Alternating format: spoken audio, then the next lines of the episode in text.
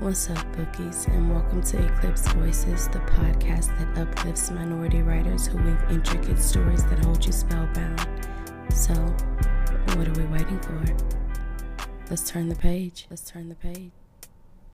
What's up, bookies, and welcome to another episode of Eclipsed Voices. I'm your resident scene reader, Tier, and I am back this month with another wonderful book.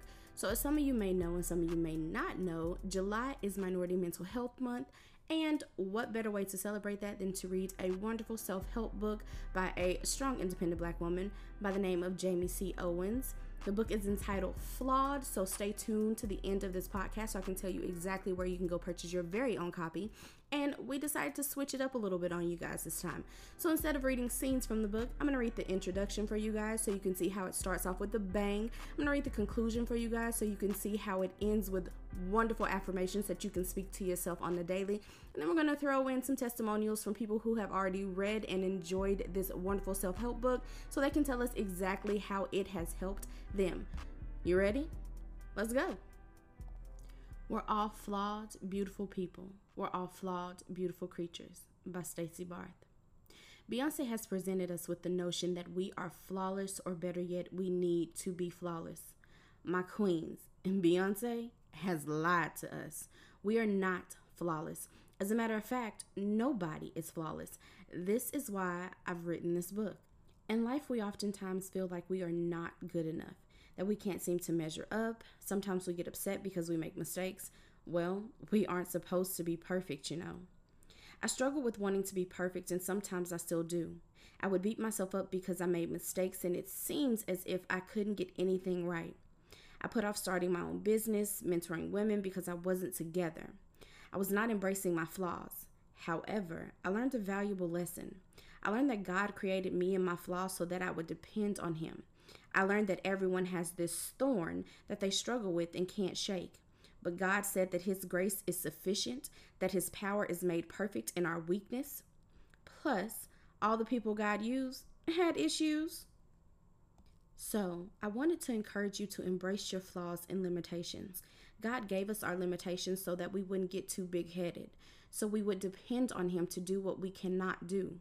The next time you find yourself feeling inadequate, weak, vulnerable, or needy, remember there's no reason to feel bad about it. It just means that you need to call on God and to trust Him. Oftentimes, that very flaw is what keeps us closer to God. Embrace it. In this book, I will discuss five ways in which you can embrace your flaws by realizing what and who you don't have to be. I hope that you enjoy this book and that it provides you with perspective on how to accept your flaws.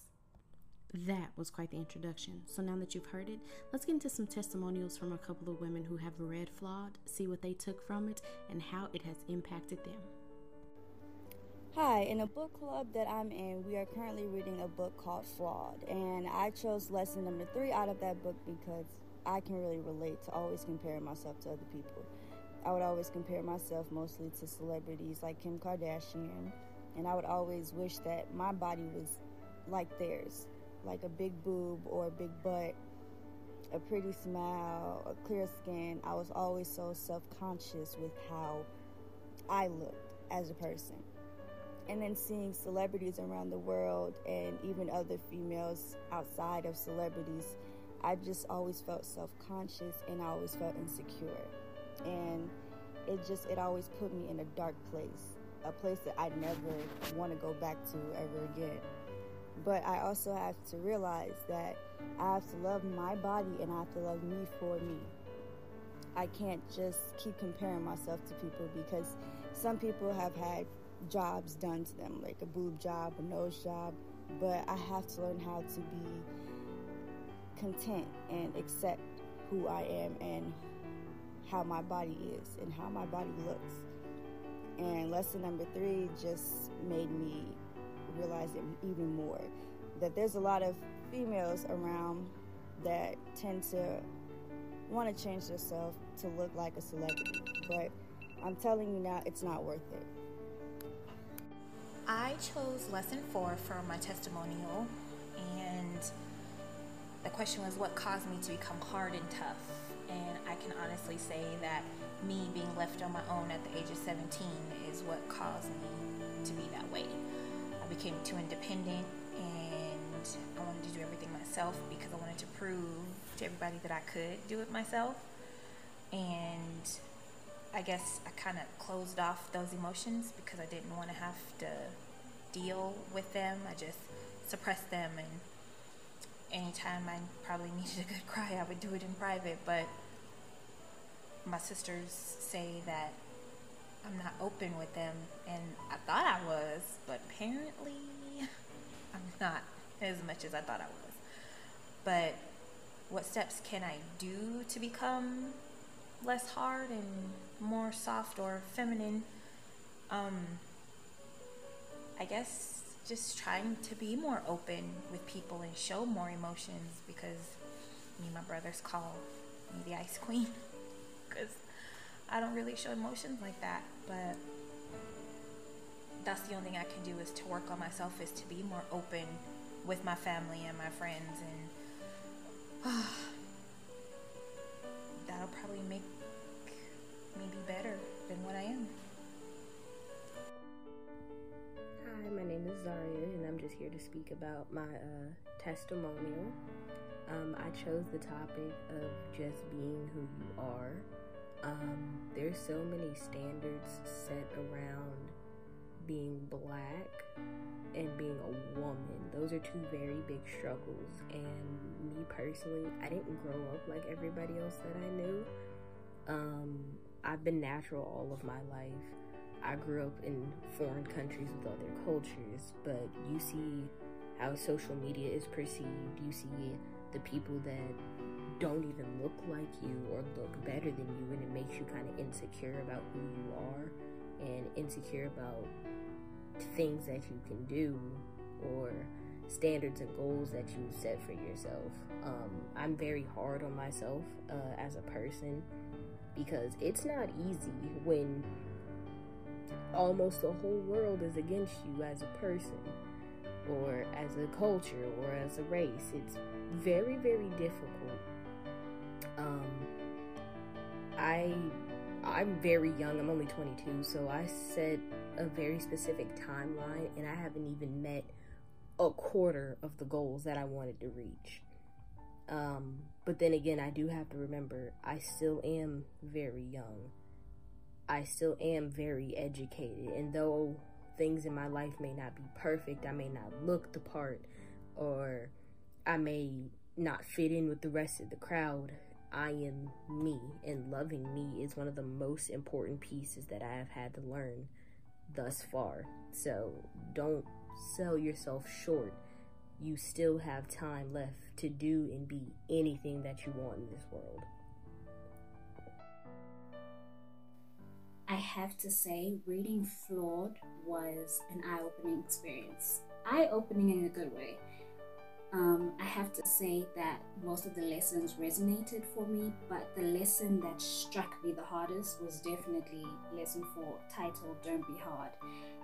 In there, Jamie Owens addresses the effects of society's expectation on women to be hard and to have this tough exterior because we are not afforded the liberty to be soft and to be gentle and to be vulnerable, it affects the way that we maneuver the world. We tend to feel the need to protect ourselves and we become very, very guarded. I speak from experience because I'm a very guarded person. I am, I have walls up. Anyone who knows me knows that. And a lot of people find me intimidating and that does affect how I maneuver through life and trying to form genuine and solid relationships in terms of friendships and people who want to get close to me.